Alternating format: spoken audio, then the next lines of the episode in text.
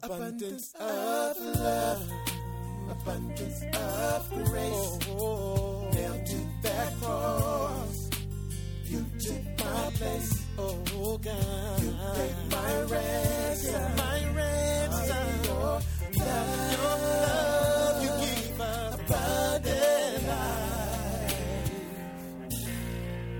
Abundant Life Christian Fellowship Church. Loving God, loving people. Now, here's Pastor Scott. In John 15, 1, Jesus is speaking and he said, I am the true grapevine, and my Father is the gardener. He cuts off every branch of mine that doesn't produce fruit, and he prunes the branches that do bear fruit so they will produce even more. You have already been pruned and purified by the message I have given you. Remain in me, and I will remain in you. For a branch cannot produce fruit if it is severed from the vine, and you cannot be fruitful unless you remain in me. Yes, I am the vine, you are the branches. Those who remain in me and I in them will produce much fruit, for apart from me, you can do nothing. Anyone who does not remain in me is thrown away like a useless branch and withers. Such branches are gathered into a pile to be burned. But if you remain in me and my words remain in you, you may ask for anything you want and it will be granted. Verse 8 says, When you produce much fruit, you are my true disciples. This brings great glory to my Father. I want to preach to you this morning from a sermon titled God Wants True Disciples. Pray with me. God, thank you for your word. Thank you for allowing us this place to gather in your name. And we ask you, God, now to speak to us, teach us what you'd have us to know. God, I pray that you'd anoint my mouth and my mind to say the things that would honor you. And I pray that you'd reveal yourself to us by your word. In Jesus' name, amen.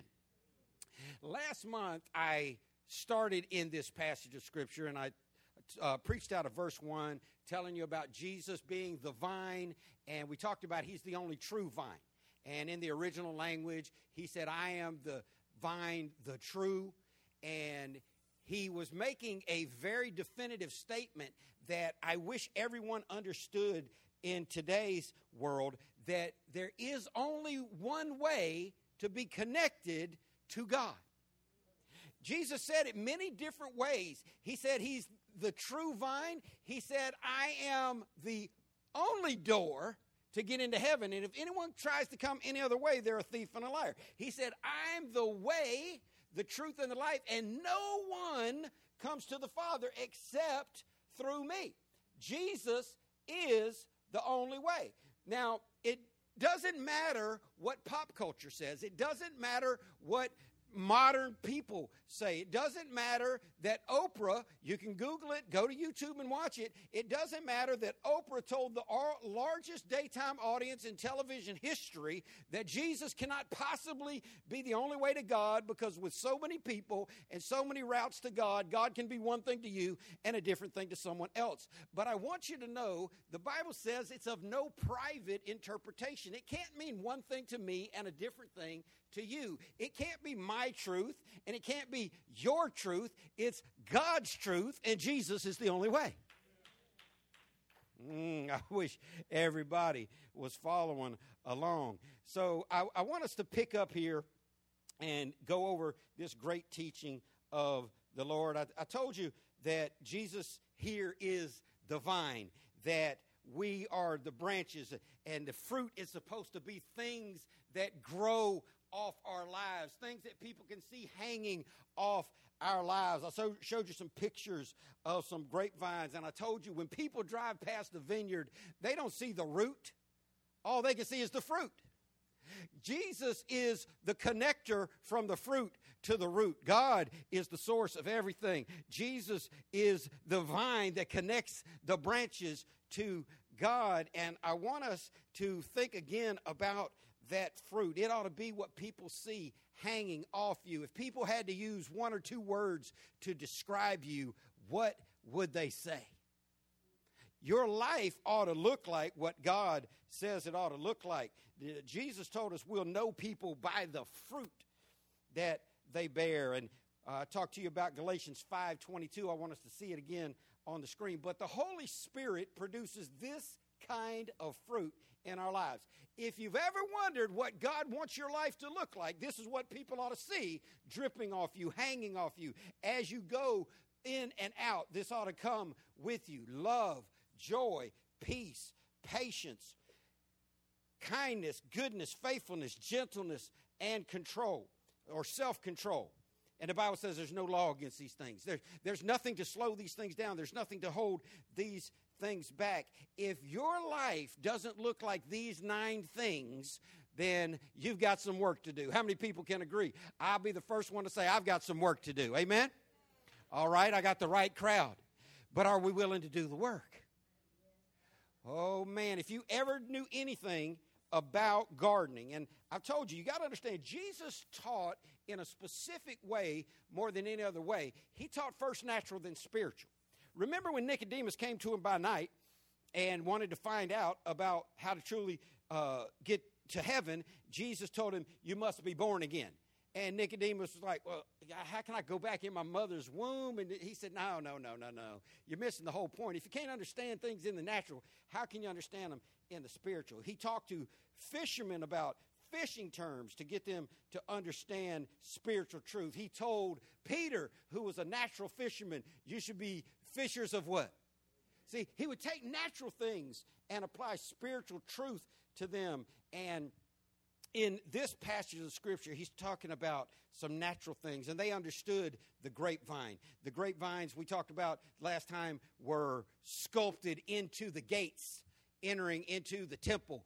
Uh, they, it was the national symbol for the people at that time, and it represented strength and lots of different things to them. And what Jesus was saying is, He is the only real connector. Not your nationality, not your race, not your theology, not your church, not your preacher. Jesus is the only thing that connects you to God. Can anybody agree with that? And now we want to talk about how to get these nine types of fruit manifesting in our lives because I agree with what many people have said about why they don't go to church. A lot of people say they don't go to church because they went and they didn't see what they were looking for, or they went and they didn't like what they saw, or that too many hypocrites go to church. If Christians began to manifest these nine things that God says are the fruit that the Spirit produces in our life, everybody would love Christians. If Christians were kind and loving and, and, and gentle and, and patient, everybody wants to be around somebody like that. Jesus, I see these guys and I feel bad for them. I saw one this past week. Uh, I rolled down the window to try to listen to what he was saying. These guys, they, they stand on step ladders on corners and scream into bull horns, you're all going to hell. And I know they've got a heart for souls, and I thank God for that. And I believe in uh, evangelism, and we need to take the gospel to everyone. But I think that there's a way where we can share the gospel with people without being so negative acting. I told y'all about when I was growing up. Jacksonville used to have all the best concerts in the world. In the 70s, Jacksonville had every group coming through, and there was always this lady at the front. And she was, you know, Church of God, uh, holiness.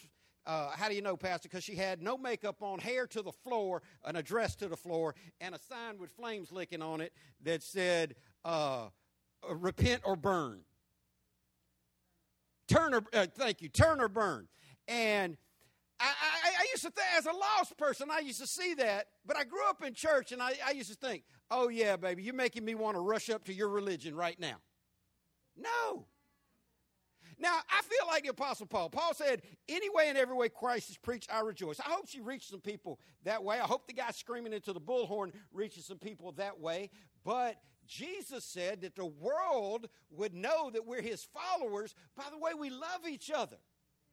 Well, that's the first thing mentioned in this list. And we're a Bible teaching church, so we talk a lot about biblical principles to help us understand. It's called theologically hermeneutics, the art and science of properly interpreting Scripture. And when we see these lists, I've taught you in the past that there is almost always, not always, some exceptions, but almost always, there is a law of priority listing. It's the first thing, is usually the most dominant thing. It's like on the on the back of food labels, on the back of uh, cleaning things. They put whatever the strongest ingredients are first. And I want to tell you this: the world needs to see Christians to be more loving. Uh, if we were all where we needed to be, we could just go right into the invitation right there. We need to be a better representation of God's love everywhere we go. I, have been telling people uh, for 40 plus years as a pastor, and, and usually it's wives uh, asking how they can reach their husbands for Christ. And I've told them all the same thing, and praise God, we've, we've seen it work as a result of them taking good advice. We, we're not going to reach people by nagging them and Bible beating them. We're not going to reach people by pointing out their faults. We're not, listen, you're not going to reach your loved ones by telling them stop drinking and stop hoeing.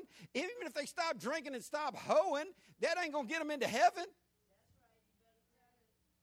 That's just, that's just issues. We, we, we need to fall so in love with Jesus that we are just dripping with the fruit of the Spirit that they say, I, I don't like the way you used to nag me, but I know I need what you've got.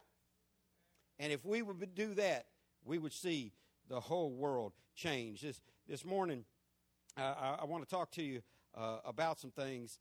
Uh, I want to talk to you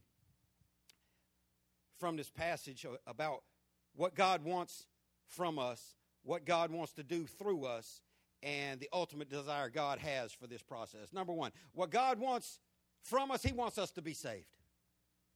He wants us to be saved. The Bible says, For God so loved the world that he gave his only begotten Son, that whosoever believes in him should not perish, but have everlasting life. Jesus said, I didn't come into the world to condemn the world. I came into the world that you might be saved. God wants us to be saved. Jesus declared his personal mission statement in Luke 19 and 10 when he said, The Son of Man is come to seek and to save that which is lost. God wants us to be saved. I hope you can check number one off your to do list. But if you can't, you need to make sure that you get salvation right. If you get anything right in life, let it be salvation. I talk to people everywhere I go about salvation. I don't ask, I don't tell people I'm a pastor unless they ask. I ask people questions. I ask them, uh, where do they go to church? What do they believe about how to get to heaven? And I hear more than anything when I ask people, are they a Christian? I hope so. That's a bad answer, y'all. It, this, this, this isn't like saying, I hope my team wins today. You know, you, you, you're not going to spend eternity in hell forever if your team loses today. You got to make sure. God said in 1 John chapter 5, These things have I written unto you that you might know that you have eternal life. He wants us to be saved, He wants us to be connected to Jesus because Jesus is the true vine. In verse 1, Jesus says that very thing I am the true grapevine, and my Father is the gardener.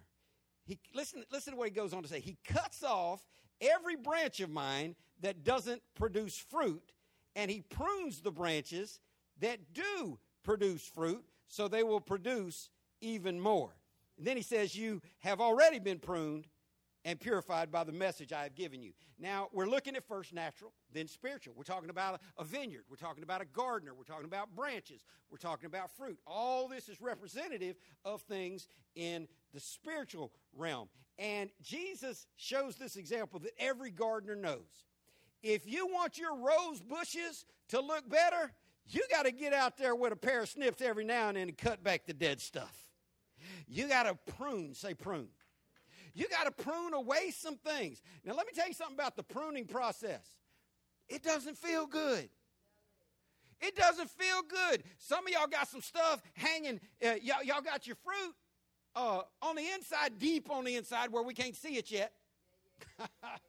uh, but you got all that you got all that dead wood and, and, and sucker branches and, and limbs all in the way of people being able to see what god wants them to be able to see. And i want you to know the pruning process is necessary but it's painful.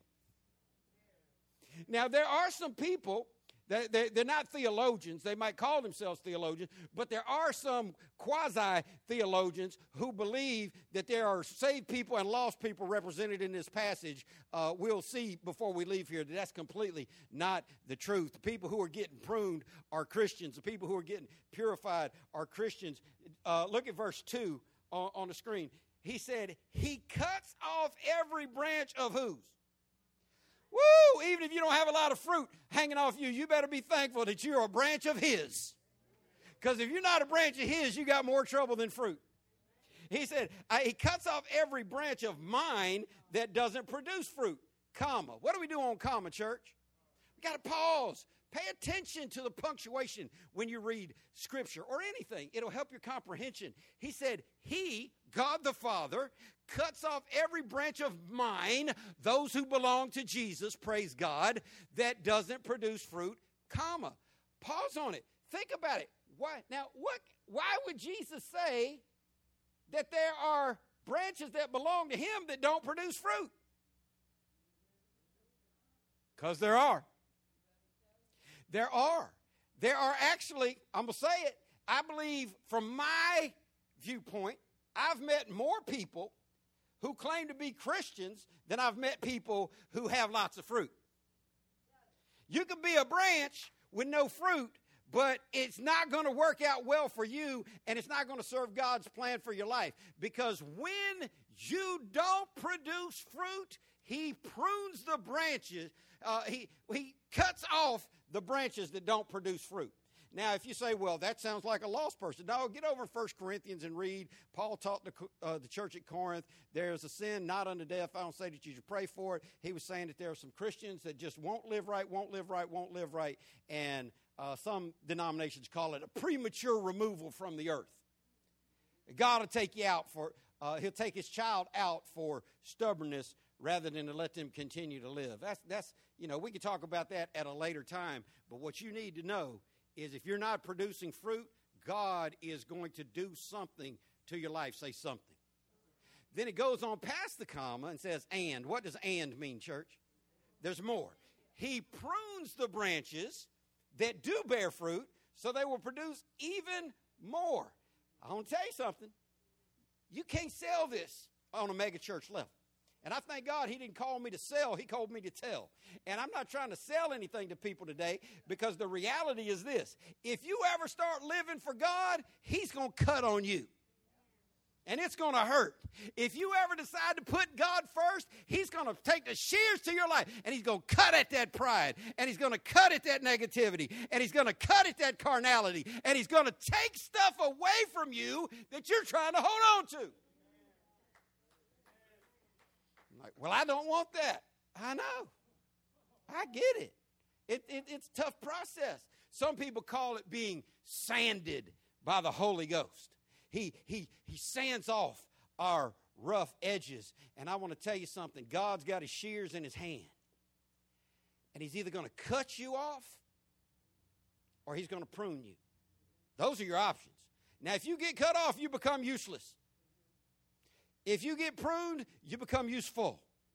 You got to decide which kind of cutting you want. See, the bad news is you're going to get cut either way.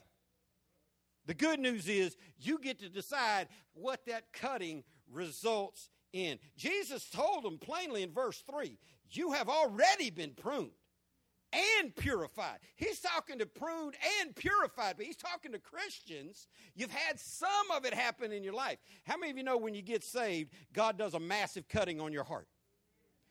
The, the Bible says that true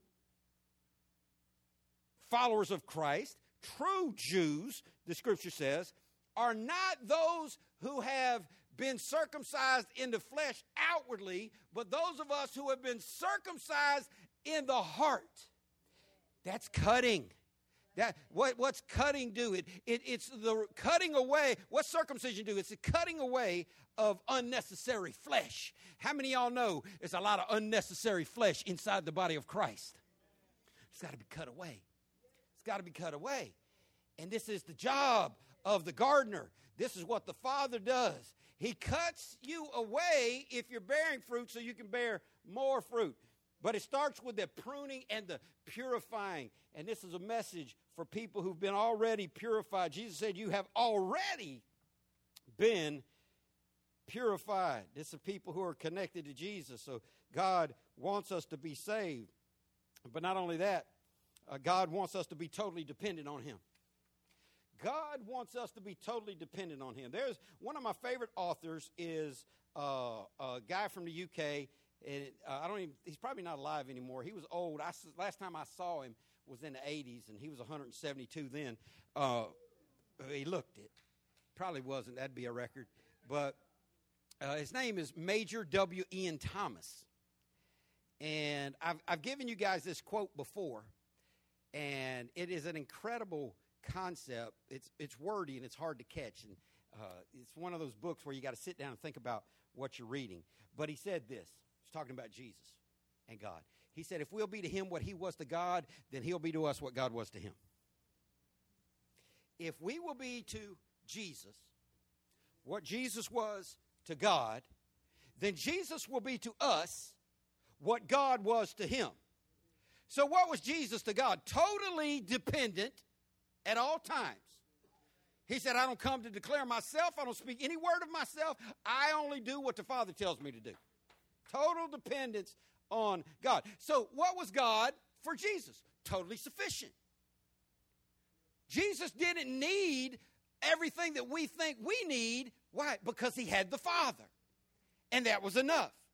And we live in a day and a time where people honestly think that God ain't enough. And that's why we have all these self empowerment clinics and you're awesome. And, and we got all these people walking around. I, have looked at the majority of Christian songs that are singing. They're singing more stuff about what uh, me, what people are than what God is. In the old church, we sang about the greatness of God. In the new church, we sing about I'm gonna stomp, stomp, stomp on the devil. Well, the devil's been stomping on you for so long. How are you gonna reverse that? We need to get to a place where we are totally dependent on God. If you look at the book of the Revelation, and you see where Jesus talks to about the seven churches that are representative of the churches around the world. And he tells the one church, he said, I, I have something against you. What, what do you have against them? Anybody remember? They had left their first love. You left your first love. And that's representative of the modern day church. We, we're, we are Christians, but we have, many of us have left our first love. Now, some of y'all uh, may or may not have had your first love. I'm talking natural.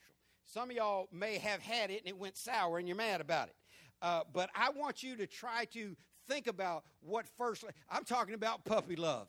I'm talking about young love. I'm talking about he likes me. Oh my gosh, he likes me. He likes me. He likes me. I'm talking about falling asleep on the phone because you refuse to hang up and she won't hang up either. I'm talking about waking up with a phone mark on the side of your head because you both stayed. I'm talking about falling asleep the next day at school and at work because you stayed up all night making sure that she wasn't the one that hung up. Now that's love. That's first love. That, now, now you mess around and catch somebody with a little bit of age on them, you're not gonna get all that. Oh, he likes me. You're gonna get. You ain't about to do me the way the last one did me. They don't know first love. First love went south on them. You might want to keep it pushing, brothers. You might want to step past that and say, "Well, I'm gonna leave you for the next one." First love See, think about first love. Think about when when you were first fully just crazy. You you didn't. I, I, just I just can't I can't breathe without him in the room. I just oh my God I can't I can't live. I have to talk to him. You've been on the phone too many times. I have to say goodnight to him. Just dependent, dependent. Just got to have it. Got to have it. Got to have it. God wants us to be that way with him. Are you totally dependent on God? I'm going to answer for you. No. None of us, but we need to be. That's where the blessing is. Stop saying, I tried tithing and it didn't work for me. I tried reading my Bible and I didn't understand. It's not something to try, it's something to fully devote everything to. God told us through Jeremiah that you will only find me when you search for me with your whole heart. This is not a part time religion. This ain't a Sunday go to meeting church uh, religion. Now, the churches that are thriving in America, they put on a big show on Sunday morning, got amazing parking lots, beautiful facilities, paid for bands and singers and excellent orators who tell the people 10 steps to financial freedom and five ways to get along in the workplace and great motivational speeches. The largest church right now in America, pastored by Joel Osteen. I got no problem with Joel. Uh, I'm just telling you what he said. He said, I'm not really a pastor. I'm much more of a motivational speaker. And I'd have gave him a high five if I'd have been close enough to him. They're not preaching total. Listen, you know what happens if you pastor a church and you preach total dependency on God? They're going to leave. To be like, oh, you just ought to be glad I showed up. I don't care if you show up. You know what happens if you pastor a church, you tell people you don't care if they show up? They don't show up. But here's the thing I've read this book many times, and I know what God's going to judge me for. God's going to judge me for what I taught. God's going to judge me for what I did with what He gave me. He didn't tell me anything about how many people to put in His church. He told me to preach the truth in season and out of season. And the truth is, if you want God's blessing on your life, if you see, here's why we never jumped on these these these catchy things. Now we did jump on. Let me let me see how many people been in church more than 22 years. Uh, uh, God is good, and all the time. We jumped on that for a minute, but then I thought, yeah, they don't mean it. I ain't about to say that. They don't mean it. But we never jumped on the the the hold up your Bible. This is my Bible. I am who it says I am.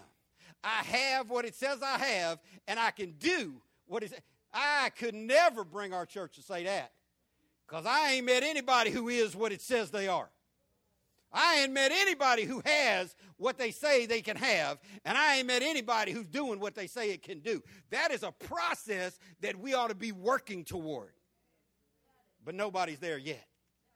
God, you, you want to start moving forward in your spirituality? You well, Pastor, I'm ready to be all that God wants me to be. Okay, well, it starts with salvation. And then it requires total dependency on Him. Not I go to church on Sunday and I give my money when I feel like it. Not I read my Bible a couple times a week, especially if I'm depressed. Not, not I think about God when a song that I like comes on. Total, you know. Now here's the thing. There's the reason why Ashlyn covered her face when I screamed like a girl. Wave at everybody, Ashlyn. Well, you're not even 14 anymore. You're 15, 16. You just keep getting older. What's wrong with you? But she she understands. She remembers what it's like to be a 14 year old girl. And I think that that puppy love, that first love, I think that's most seen in. You want to see totally dependent? I can't breathe without him. It's that. Ah, it's, it's when you got saved, and this is why so many people say, Pastor, I just wish I could be as excited as I was when I first got saved. I just wish I could go back to that place where how, how I, was, I was just so on fire when I first got saved. That was your first love. That was your introductory love. That was your first, oh my God, I love him, I love him. The sky was bluer because of Jesus. The birds sang pretty because of Jesus. And the rain was because, everything was because of Jesus. But then you let life happen to you and you back up from that first love and you stop being totally dependent on him you hear people say and, and it's just I, I hope some of them mean it i, I, I see it a lot in sports uh, people want to say well first of all giving thanks and glory to god and my savior jesus christ uh, well, if they throw my Savior Jesus Christ in there, that's better than uh, uh, yo, yo, yo, yo, yo. Just want to give props to the big man upstairs. Shout outs to everybody. R.I.P. Biggie. That, that's not nearly as, you know, saying as much as to my Lord and Savior. But it's one thing to say that I wouldn't be here, and I'm thankful uh, that, that people step, step out and say that on, on national television, that they wouldn't be here, they wouldn't be doing what they're doing. But I want you to get it in your mind, not just as a speech to say to a microphone, but in every minute of every day. I can't make it without Jesus. I can't make it without Jesus. Not just that, I, I, I know some of you have lived, lived lives uh, that, that have, have been out there, and you can honestly say, you could have been dead and gone. The devil could have took you out. The, you, there were plenty of times where it could have went bad, but God. But even if you've lived a squeaky clean life and haven't seen that side of the world's existence, you ought to know I wouldn't have air in my lungs but God. I wouldn't have an atmosphere that allowed me to live on this planet but God. You, you ought to learn how to give thanks. I told y'all, so many people are wondering when are we going to see the miraculous? It's a miracle that you're still in your right mind and got clothes on your back. When are we going to praise God for everything? Two people. All right, I'm going to quit preaching to wind this up. in verse 4, Jesus said, Remain in me. We're talking about being totally dependent. He said, And I will remain in you. Oh, man, every time I, I got this, I got that passage out of uh, James, draw nigh to me and I'll draw nigh. I'm gonna have to, I'm gonna have to look it up because y'all always tell me the wrong people who sang that song. Darling, if you want me to be closer to you, get what? Say they they buck that out of the Bible. They Jesus said, "Remain in me, and I'll remain in you." Listen, you need to step toward God. Too much talk in the body of Christ. Too many churches talking about backsliders. Uh, what we need is front sliders. We need somebody to say, you know what? I know for sure I got number one on lock. I'm saved. I know it. I ain't no doubt in my mind God saved me. Okay, well, you need to move into step two and you need to be totally dependent on God because too many people have been talking about what they used to do when they were really in love with God and what they're going to do in the next phase of their life, but nothing's getting done. And Jesus said, Remain in me. This is in the active, this is in the imperative active tense. It means it's something you have to do. And you have to do it constantly. You got to remain in Him. I tell you all the time, you got to get up and you got to get your focus on God. And then when the world moves your focus off, what do you do? Refocus. You ought to be living a life every day of focus and refocus, focus and refocus. You ought to live a life when you come to church. You're trying to listen to the Word of God, try to listen past my antics and, and, and my accent and, and get to what God has to say for you. And then you'll see somebody whispering somebody, and you, I wonder what they're talking about. Mm, I wonder if Pastor's going to call him down. And now you're wondering all types of stuff instead of listening to the Word. And we've got to have this con- consistency of remaining in Him. Well, people tell me all the time, you know, Pastor, I was flipping the dials the other day. You know what it means when someone says they're flipping the dials and they landed on some TV program that they don't normally watch? They, they mean they were sitting there watching it for hours and they wanted to tell me what they saw, but they don't want to admit they were sitting there watching it for hours. I've been doing this a long time. Pastor, I was flipping the channels the other day and I came across this song, uh huh, and you knew every word of it, so you stayed on it. Um, when you find yourself either figuratively or literally flipping the channels in life, going through your mind, thinking about things that aren't how much you love God and God's plan for your life, you need to refocus and get back to God.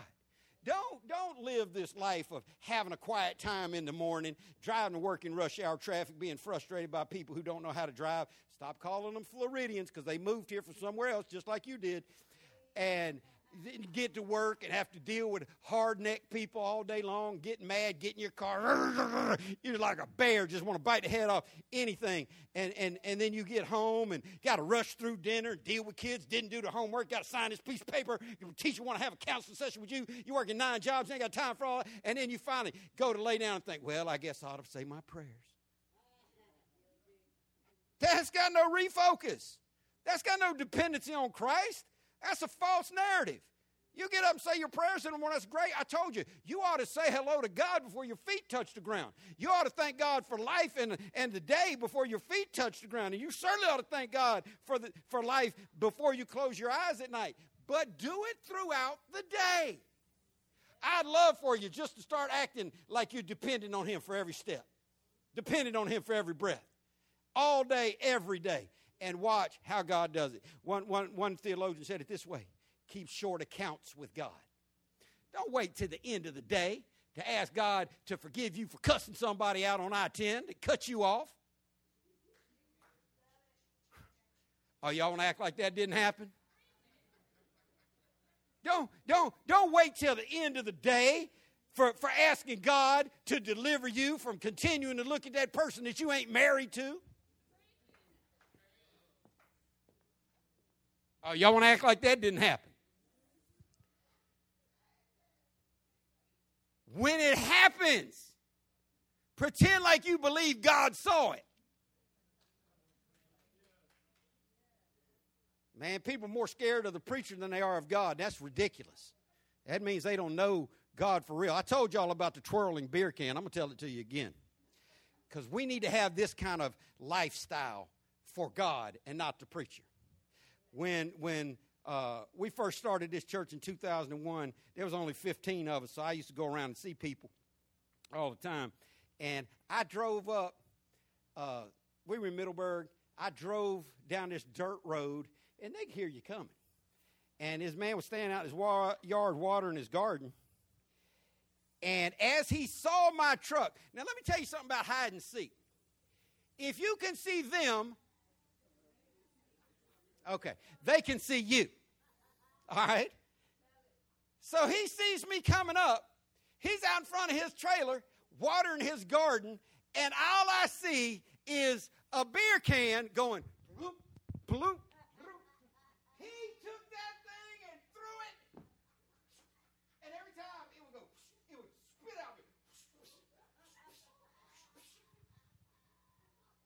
all the way to the other side of the trailer, and he put his hand behind his back. And I said, What's going on, man? He said, Oh, preacher, good to see you. I'm just out here watering the garden. His name was Harold. I said, Harold, either the back of your head's on fire or that cigarette you're hiding behind your back. Oh, you saw that? Oh, oh, I didn't mean you to see that. I said, Yeah, you didn't have to waste that can of beer. Oh, you saw that. I didn't mean you to see that. Do you know that God sees every can of beer you toss over the back of your trailer, and He sees every cigarette you hide from the preacher, and He sees every intent of your heart?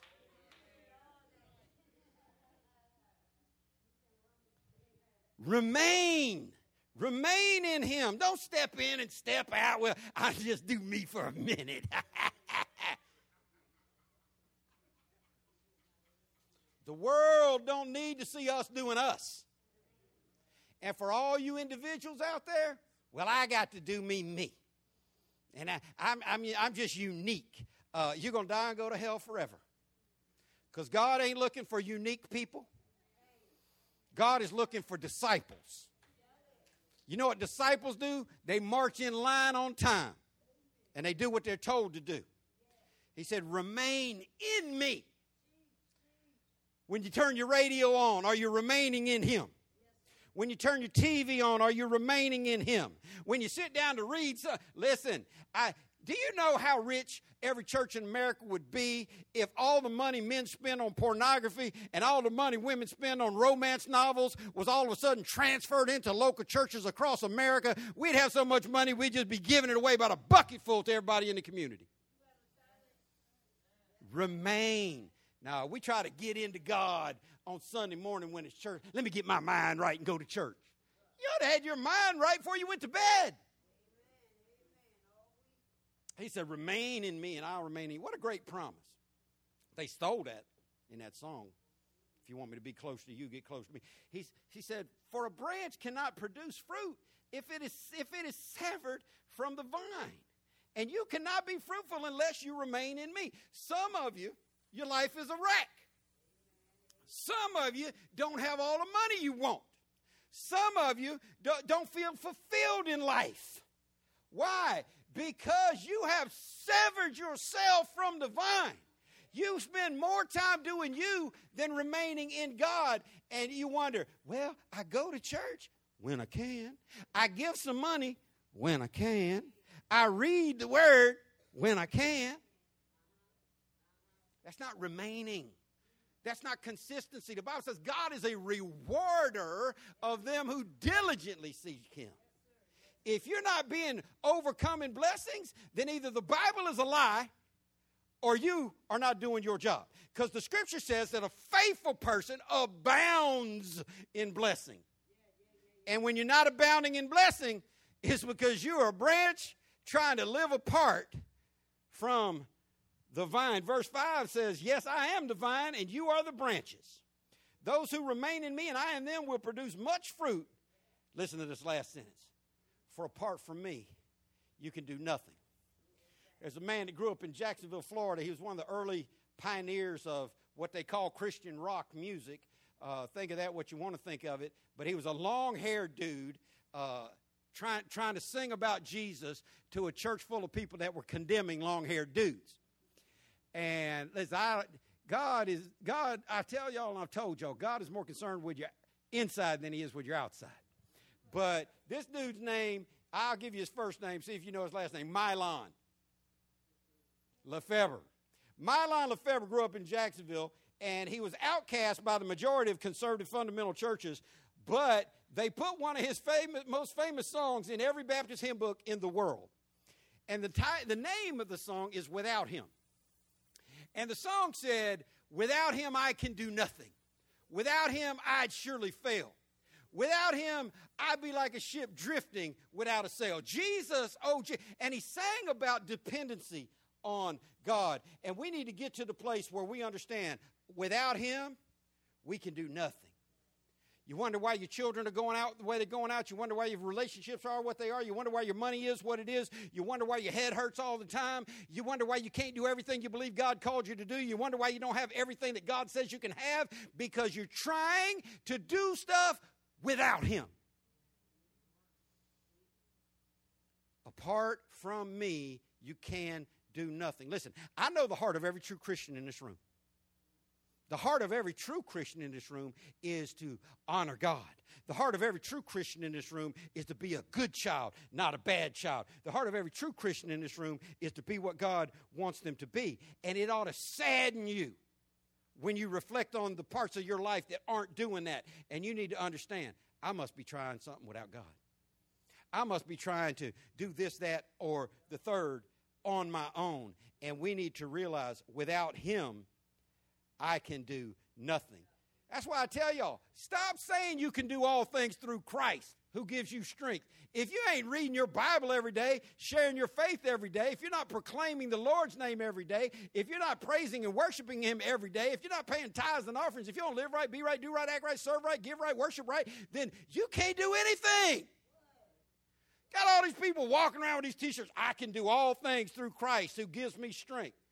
No, Paul said he could do all things through Christ. Why could Paul do all things through Christ? Because he remained in Christ. He was totally dependent on Christ. Stop saying, No weapon formed against me shall prosper when you're broke and sick. Evidently, something's prospering against you. What, what, who can say nothing formed against me shall prosper? Those who are diligently following God and remaining in God. Because if you're hiding behind God, can't nothing get you.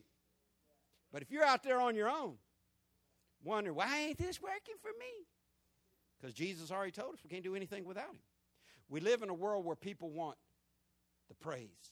We live in a world where people want to be told how awesome and powerful they are. We live in a world where people want to act like they, they're, they're, they've got this special, oh, son, I can't, oh, Pastor, I can't wait till you meet my son. He's coming in this week and oh, he's got a real, he's got an anointing on his life. What about you? Don't you have an anointing on your life? We got this mysticism tied in with, you know, pa- the power of God. Every Christian ought to be operating in the power of God. That's not some special gold dust for God to sprinkle out on some people. It's for everybody not trying life on their own. And I want you, see, this is the reason why a lot of people never come to this church, because I want you to be introspective. I want you to look at yourself and, and, and, and see what's really going on. I'm not, I'm not here to blow sunshine into you. I'm here to tell you the truth. And many times the truth hurts, but the Bible says, faithful are the wounds of a friend. And that if a wise person gets corrected, they'll be even wiser. But if a fool gets corrected, they'll hate you. And if your life isn't going the way you want it to go, if you don't have everything you want to have, you need to just, just be honest and say, you know what? I need to get God involved in that. I need to get God involved in every area of my life. In verse 6, he said, Anyone who does not remain in me is thrown away like a useless branch and withers. Such branches are gathered into a pile to be burned. Now, a lot of people take that to think that they're going to go to hell, but it doesn't say anything about hell there. You say, well, it says burned. Right. And if you read in 1 Corinthians chapter 3 about the judgment of the believers, how your life will go through a fire and some will have nothing that comes out of it because they built on wood, hay, and stubble, not gold, silver, and precious stone. Get the tape, it's online for free. This is what's going to happen to people who weren't totally dependent on Jesus. Your life is just going to be useless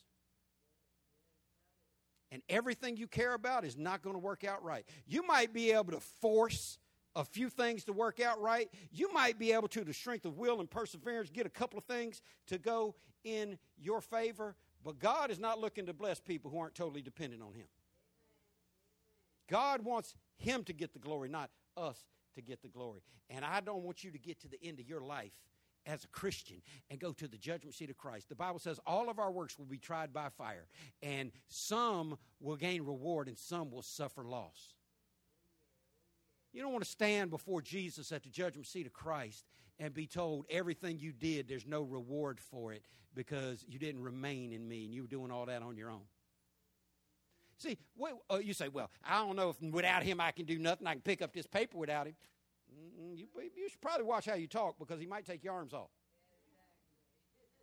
I don't believe God's like, I don't know what God you're studying. Read the Bible. God is serious about his stuff. And you better not want to be a useless branch. Paul said the biggest fear he had in his whole life. Now, this is a man that God used to shake two continents for Christ and write over half of the New Testament. And he said his greatest fear was that having preached to others, he himself will become a castaway. He used, he used the word, uh, a Greek word that it was translated into King James as reprobate, which means to be put on a shelf and not usable. Think about how many Christians are on a shelf right now, not usable. Oh, one of the greatest, one, one, one of the greatest wastes of a life is to not reach your potential. To not focus on God and depend on Him to the point where you really can pray for people and see miracles happen. To focus on God and give it all to God. And, and you're like, well, I'm trying, Pastor. Listen, let's, let's stop, stop trying and just do it. The Bible says don't, don't, don't do things in word, do them in deeds. Uh, is, we, we, we talk about a lot of stuff, but we need to get to it. Third thing and the last thing that God wants us to bear much fruit because it gives Him glory. I've told you before, I'm going to tell you again before we get out of here. God, hear me good, is a glory hog. Undeniable. God wants all of it, and He wants all of it unto Himself. Now, if you know somebody who's a glory hog, then they're ashamed as a human being and they ought to repent. But is God proper and correct when he wants all the glory to himself? Absolutely, because he deserves all the glory to himself. Because there's nothing in us, what was the scripture say? In our flesh dwells what? No good thing. God is the only good thing. The Bible says there are none good, no, not one. Only God is good, and God wants all the glory. You get a raise on your job, you, you, ought, you ought to give God glory for it. You get fired on your job, you ought to give God glory for it. Up, down, good, bad, happy, sad. God wants the glory. And the way he told us in this passage that he gets much glory is when we bear much fruit. In verse 6, Jesus said, Anyone who does not remain in me is thrown away like a branch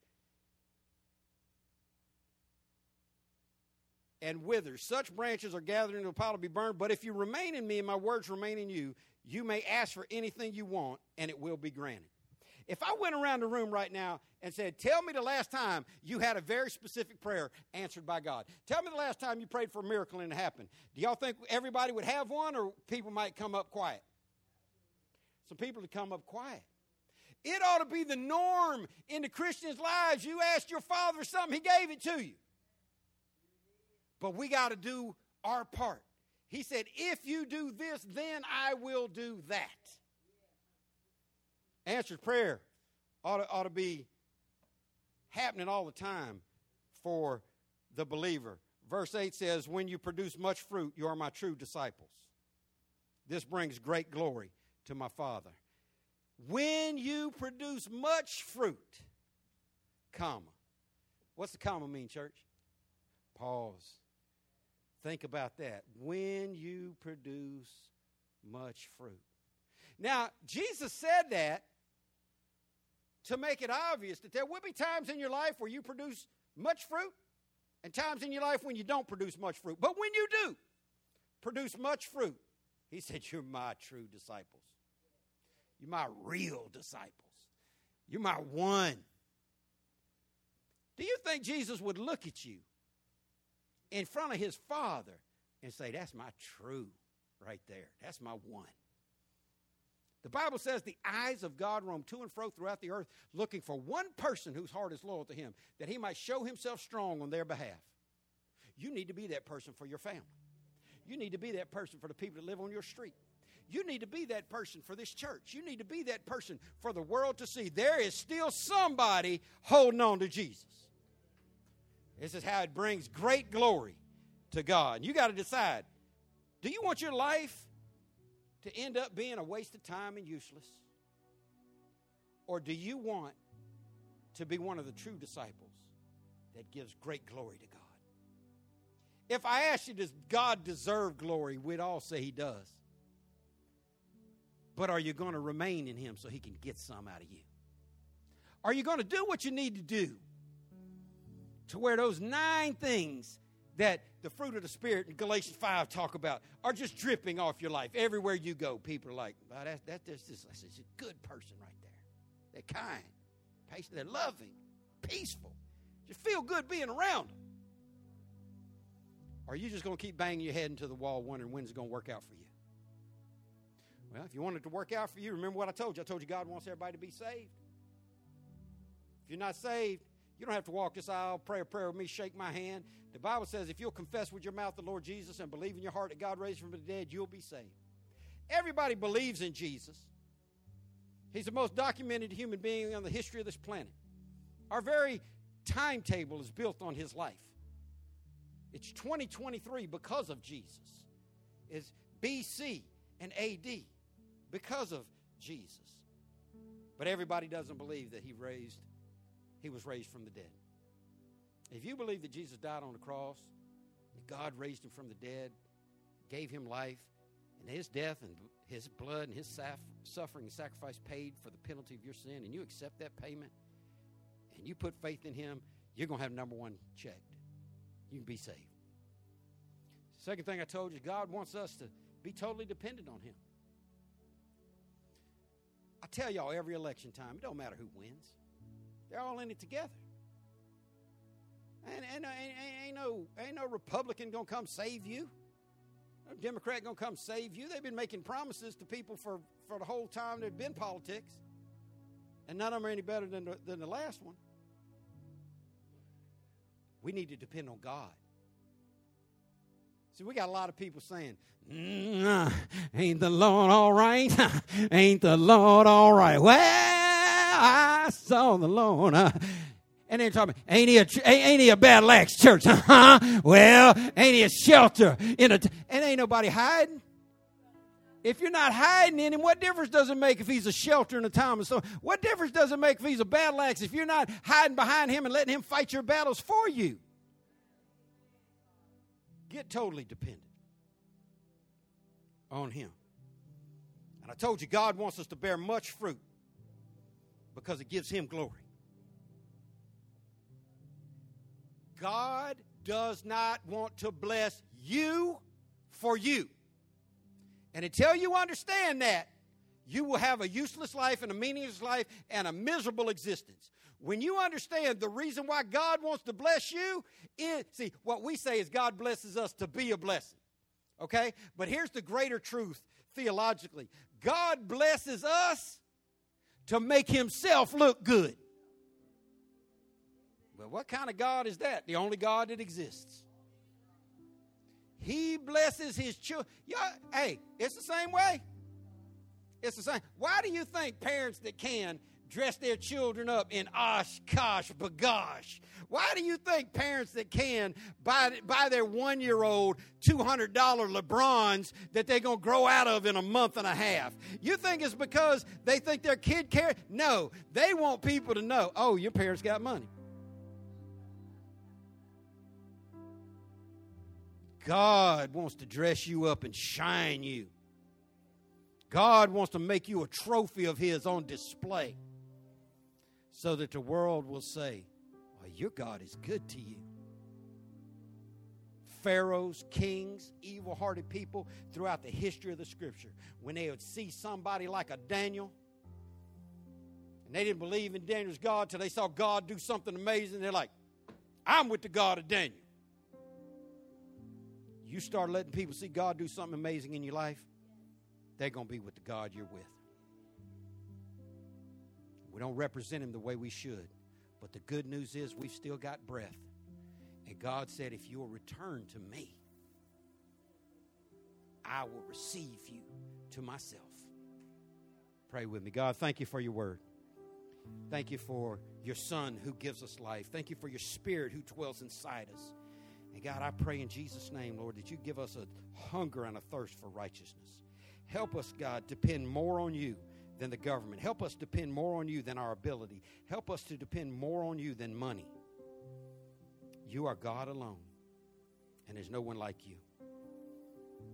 We confess our sin to you today, God, and we ask you to forgive us where we failed you. Renew us by your Spirit. In Jesus' name, amen.